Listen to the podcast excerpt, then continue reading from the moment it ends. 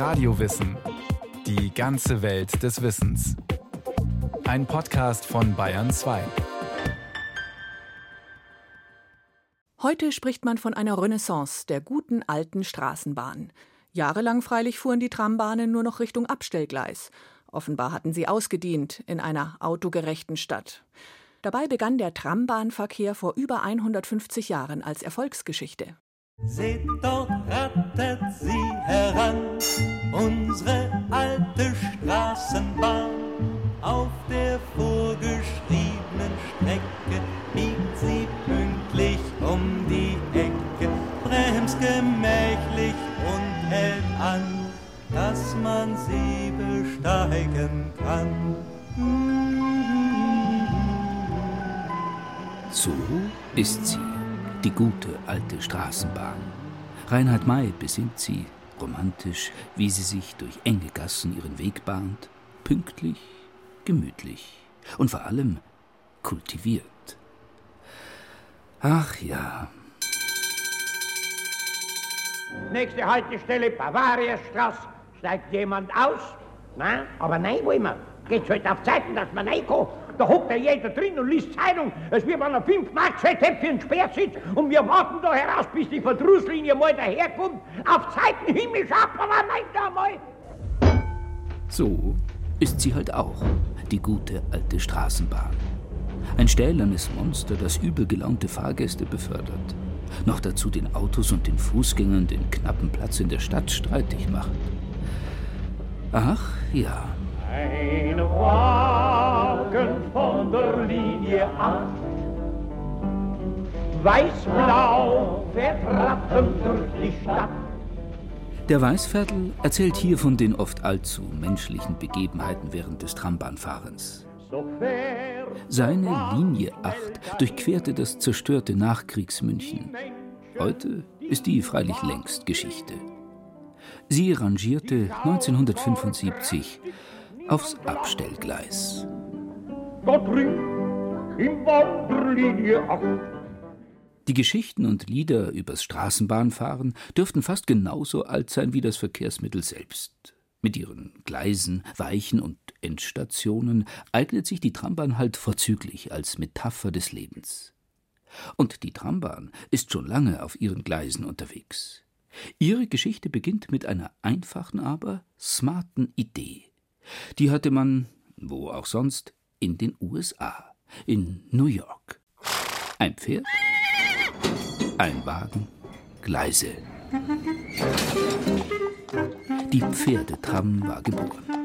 In New York ließ man schon 1832 so ein Gefährt von Manhattan nach Harlem fahren.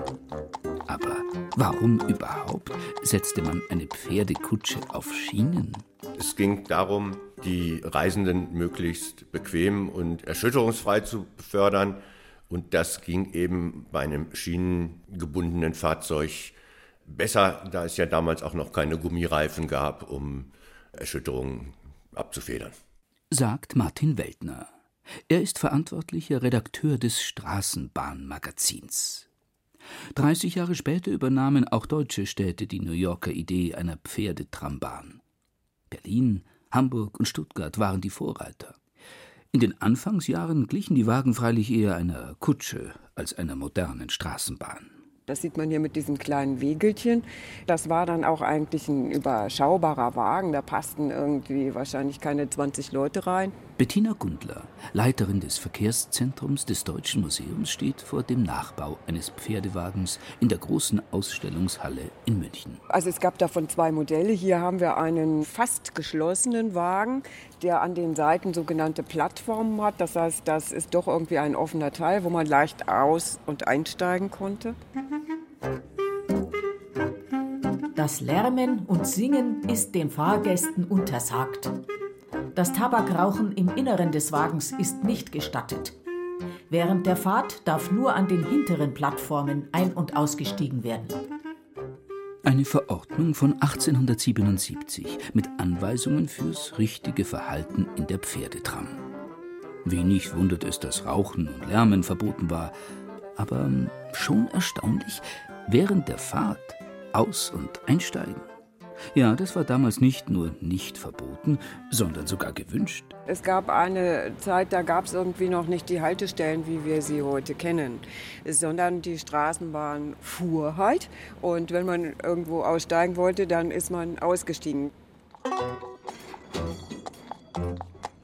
Die erreichbare Höchstgeschwindigkeit beträgt in der Regel 10 Kilometer pro Stunde. Nachteile des Pferdebetriebs sind die geringe Leistungsfähigkeit, die Verunreinigung der Straßen durch die Tiere und die Abnutzung der Straßendecke durch die Hufe der Pferde. Schon 1911, hier in einem Handbuch über die Straßenbahn, erkannte man die Nachteile des Pferdeantriebs. Nicht nur langsam und dreckig waren die Pferdetrammbahnen, alle zwei, drei Stunden musste auch der Antrieb gewechselt werden. Sprich, man musste frische Pferde einspannen. Im gleichen Buch über die Straßenbahn wird jetzt auch genau definiert, was eine Straßenbahn überhaupt ist. Als Straßenbahnen, Straßeneisenbahnen, Trambahnen bezeichnet man alle jene Bahnen, deren Oberbau in dem Körper einer auch dem übrigen Verkehre dienenden Straße verlegt ist. Das wesentliche Merkmal der Straßenbahn besteht darin, dass der von der Bahnlinie in Anspruch genommene Geländestreifen gleichzeitig ganz oder wenigstens an zahlreichen Übergangsstellen auch den sonstigen Verkehrsmitteln zugänglich bleiben muss. Die Straßenbahn muss sich also den knappen Platz in der Stadt mit dem anderen Verkehr teilen. Was gegen Ende des 19. Jahrhunderts noch kein so großes Problem sein dürfte wie heute, bestand der damalige Verkehr doch vor allem aus Pferdefuhrwerken und Fußgängern. Und so wundert es nicht, dass die Straßenbahn ein Erfolgsmodell wurde. Es gab eine Art Straßenbahnboom. Jede Stadt meinte, eine Straßenbahn haben zu müssen, so wie jede Stadt meinte, einen Bahnanschluss haben zu müssen. Sagt Martin Weltner. Mit der Straßenbahn war ja auch Geld zu verdienen. Die Kommunen mussten den Betrieb weder subventionieren noch in eigener Regie aufbauen. Das tat eine andere. Es waren Privatfirmen, teilweise waren es auch Eisenbahnkonzerne, die sich ein zweites Standbein schaffen wollten, die dann Straßenbahnen gebaut haben, um sie eigenwirtschaftlich zu betreiben. Sei mir gegrüßt auf heimatlichen Schollen, du Wagentram von Dampfeskraft geführt. Du bist entstanden durch ein ernstes Wollen und durch den Sinn, der edle Männer ziert. Sei mir gegrüßt, du Bote besserer Zeiten, du Förderer von Handel und Verkehr. Lass deine Glocke stets zum Vorwärts läuten, durchlaufe deine Strecken leicht und her.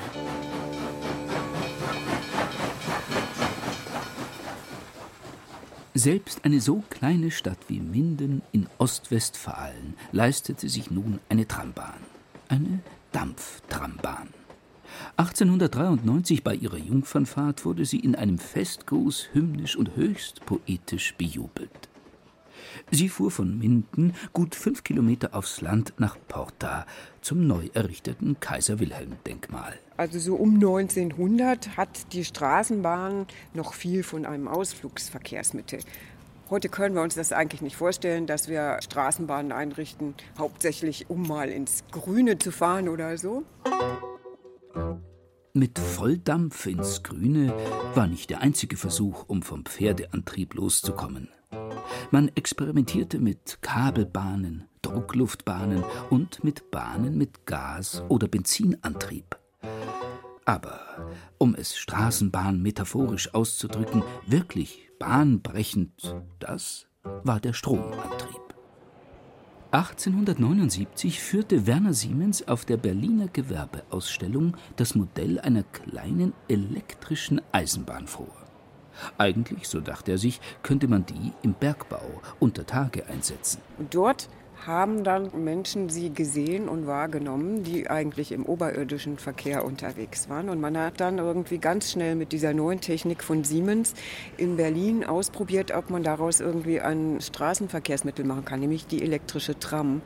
Ab dem Jahr 1895 setzte sich die Elektrifizierung der Straßenbahn immer mehr durch. Doch wie bei jeder neuen Technologie musste man auch hier erstmal viel ausprobieren. Es gab aber auch natürlich verschiedene Abnehmersysteme. Man hat zum Beispiel eben versucht, auch Straßenbahnen zu bauen, die ihren Strom nicht aus einer Oberleitung bezogen haben, sondern aus dem Schienenweg oder dazwischen war dann irgendwie noch so ein Abnehmer konstruiert. Kennt man ja heute von der U-Bahn. Da sollte man ja tunlichst auch nicht reinfallen. Und wenn man reinfällt, dann muss man wissen, welches irgendwie stromführende Part sind, damit man nicht verletzt wird. Ne? Stromführende Schienen Schienen legte man schnell wieder ad acta. Zu oft bekamen unvorsichtige Fußgänger oder Pferde, die die Gleise querten, einen heftigen Stromschlag. Auch über Akkumulatoren dachte man nach und probierte sie aus. Doch die damaligen Batterien wogen nicht nur extrem viel, sie mussten auch ständig aufgeladen werden. Der Vorteil der batteriebetriebenen Trambahn wäre natürlich gewesen, den Bau von Oberleitungen zu vermeiden. Denn das Gewirr aus Drähten in den Straßen empfanden die meisten Anwohner als höchst unästhetisch. Und trotzdem setzte sich die Oberleitung durch. In Deutschland, so hatte man den Eindruck, machte sich nun eine bunte Trambahnvielfalt breit. Nicht nur, dass jede größere Stadt eine eigene, elektrische hatte, sie sah auch beinahe überall anders aus. Zum einen ist es so, dass es verschiedene Spurweiten gibt bei den Straßenbahnen. Das sind in Deutschland vier oder fünf verschiedene Spurweiten. Nur einige Straßenbahnen fahren auf den 1,43,5 Meter breiten Gleisen wie die Eisenbahn auch.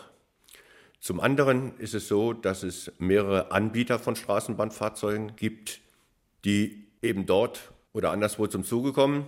Das heißt, früher war es so, dass München seine Straßenbahnen eben in erster Linie bei bayerischen Produzenten beschafft hat, während die Straßenbahn in Hannover beispielsweise niedersächsische Hersteller bevorzugt hat. Die Straßenbahn sieht man dahin elektrisch nur so fliegen. Liegst du mal so im Fangnetz drin, das gibt ein Hauptvergnügen.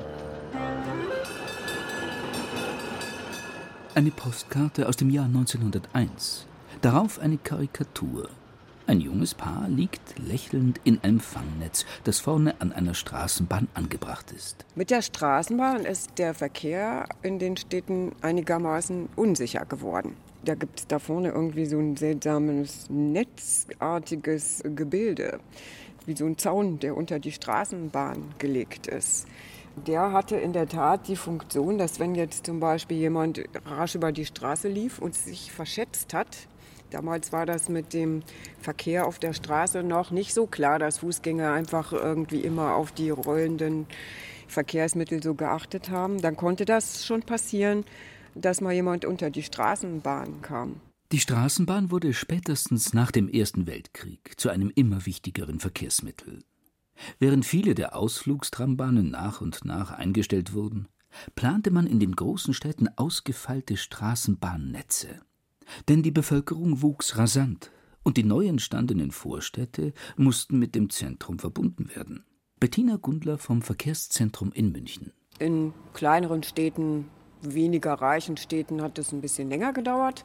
In München waren wir aber definitiv dann auch im ersten Drittel des 20. Jahrhunderts daran, dass hier ein größeres Netz entwickelt wurde und die Straßenbahn in der Weimarer Zeit eigentlich die Qualität bekommt als ein ganz großes Massenverkehrsmittel, mit dem dann tatsächlich auch Menschen zur Arbeit fuhren, ihre Geschäfte besorgt haben. Das, was wir eben heute auch so machen, wenn wir mit der Straßenbahn fahren. Die Straßenbahn erreichte in dieser Zeit ihre Blüte. Bis in die 1930er Jahre erweiterte man die Streckennetze, schuf eine Infrastruktur mit Betriebshöfen und Wendeschleifen. An viel befahrenen Strecken richtete man Doppelhaltestellen ein, damit mehr Fahrgäste aus- und einsteigen konnten. Und die Kommunen wollten nun selbst mit den Straßenbahnen Geld verdienen. Nochmals zur Erinnerung, in den Anfangsjahren veranstalteten ja hauptsächlich Privatbetriebe den Straßenbahnverkehr. Das hat sich eigentlich dann in den 1920er Jahren vollkommen geändert. Da haben dann irgendwie im Wesentlichen in den großen Städten eigentlich die Städte selber den Betrieb dieser Straßenbahnen übernommen. Die Straßenbahn wird eben so ein Stück Grundversorgung für die Bevölkerung und die moderne Leistungsverwaltung der Städte schafft eben auch die Möglichkeit, dann sowas äh, für die Bevölkerung anzubieten. Die städtische Straßenbahn Karlsruhe beabsichtigt, nach dem Vorbild anderer Städte, einen regelmäßigen Postbeförderungsdienst mittels besonderer Straßenbahnpostwagen einzurichten, die den Postverkehr zwischen dem Hauptpostamt und dem zu errichtenden Postamt II vermitteln sollen. Schon zu Zeiten der Pferdetrambahn hatte man auch die Möglichkeit erkannt, mit den Wagen nicht nur Menschen zu transportieren. Und mit der Elektrifizierung hatten sich neue Möglichkeiten aufgetan. Die modernen Wagen konnten nicht nur sehr viel mehr Menschen befördern, sie konnten auch größere Lasten als früher transportieren. Also baute man Spezialstraßenbahnen. Etwa in München einen Winterwagen zum Skitransport, der die Ausflügler zum Bahnhof brachte. Oder man baute wie in Karlsruhe Wagen zur Postbeförderung. Die Straßenbahn diente in verschiedenen Städten unter anderem der Postbeförderung oder aber auch der normalen Güterbeförderung. Und es ist noch heute so, dass in Dresden Güterstraßenbahnen fahren, die Bauteile für das VW-Werk zum Fließband liefern. Mit der letzten Straßenbahn brachtest du mich gestern Nacht nach Haus. Du sahst mich so seltsam an, dass ich fühlte, es ist alles aus. Und ich suchte immerfort ein passendes Wort. Da rief der Schaffner auch schon, hier Endstation. Die Straßenbahn hatte allerdings auch ihre ganz schlechten Jahre, muss man sagen. Bettina Gundler steht vor einem alten M-Wagen. Weiß-blau lackiert ist er, also ein ausgedienter Wagen der Münchner Straßenbahn. 1957 wurde diese zwar neu gebaut, aber ab so 1957 ist auch so ein Zeitpunkt, da kamen plötzlich irgendwie viele Autos auf die Straße. Also so seit Mitte der 1950er Jahren ist die Automotorisierung in Deutschland sozusagen vonstatten gegangen. Und die hat dann dazu geführt, dass manche Städte Straßenbahnen ganz abgeschafft haben, weil sie die Straßen frei haben wollten für die Autos. In den USA, dem Geburtsort der Straßenbahn, waren fast alle Trambahnen schon 20 Jahre vorher verschwunden. Die Städte sollten autogerecht werden. Erst in den 1970er Jahren fand ein Harvard-Student heraus, wie es zu diesem massenhaften Straßenbahn-Exitus in den USA gekommen war. Er stieß auf einen großen Skandal. Der sogenannte große amerikanische Straßenbahnskandal, The General Motors Streetcar Conspiracy. Das begann schon in den 30er Jahren, als die amerikanische Autoindustrie verstärkt Busse baute um den öffentlichen Nahverkehr äh, von Bussen übernehmen zu können. Daraufhin haben die Autokonzerne, die mit reichlich Geld ausgestattet waren, zahlreiche Straßenbahnbetriebe gekauft, auf Busbetrieb umgestellt und die Gleise möglichst schnell entfernen lassen und die Fahrzeuge wurden in erster Linie auch sehr schnell verschrottet. In Deutschland musste die Autoindustrie nicht nachhelfen, um das Ende vieler Straßenbahnnetze einzuläuten. Der Zeitgeist ging nun einmal in Richtung Auto und Bus. Und so verloren die Millionenstädte Hamburg und West-Berlin ihre Straßenbahn. Schaffner sein, das war einmal was. So wird's nicht wieder sein. Es ist das Schaffner Ab den 1970er Jahren änderte sich viel an und in den Straßenbahnen. Nicht nur, dass scheinbar unrentable Linien durch Busse ersetzt wurden, es verschwand auch die Ansprechperson im Wagen. Mit dem Fahrer, so stand es ja in großen Lettern an den Führerkanzeln, durfte man nicht sprechen. Aber da gab es halt früher noch einen. Das war der Schaffner. Der ging dann eben durch oder man ging an dem vorbei. Da gibt es auch so einen Sitz bei manchen Straßenbahnen, wo man dran vorbeiging und musste dann irgendwie sein Ticket kaufen. Den Schaffner ersetzte man in den 1970er Jahren durch einen Fahrkartenautomaten.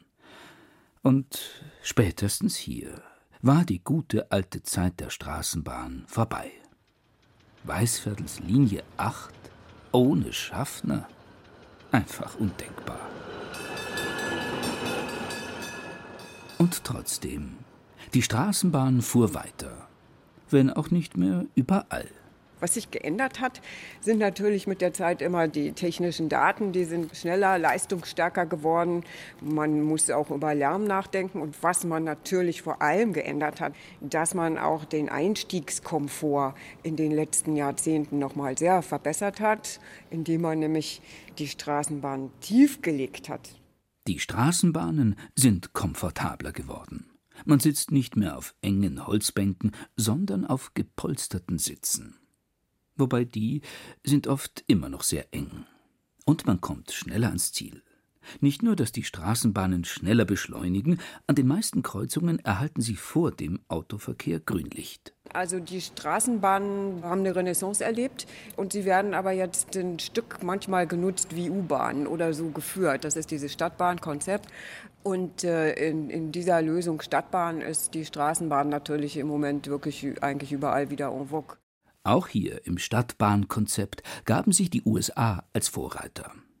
Viele amerikanische Städte bauten ab den 1980er Jahren ein komplett neues Straßenbahnnetz oder besser gesagt ein Stadtbahnnetz auf, den modernen Bedürfnissen angepasst. Und auch in Deutschland tut man wieder einiges. Zwar werden hier keine komplett neuen Straßenbahnnetze mehr errichtet, aber viele Städte eröffnen stillgelegte Linien wieder oder bauen sogar neue Strecken. Das ist sicherlich modernen Verkehrskonzepten geschuldet, vielleicht aber auch den vielen Straßenbahnfreunden. Denn die, die gibt es halt immer noch. Zahlreiche Menschen interessieren sich für die Straßenbahn, finden die Straßenbahn als schienengebundenes Verkehrsmittel einfach interessant. Viele Straßenbahnfreunde sind auch sehr nostalgisch engagiert betreiben Museen, betreiben Nostalgiestraßenbahnen und haben keine Angst, irgendwann mal keine Straßenbahnen mehr zu sehen. Oft hat bei der Straßenbahn mancher Mensch sich doch verfahren, dann hilft nur noch nachzulösen, nicht zu schlafen,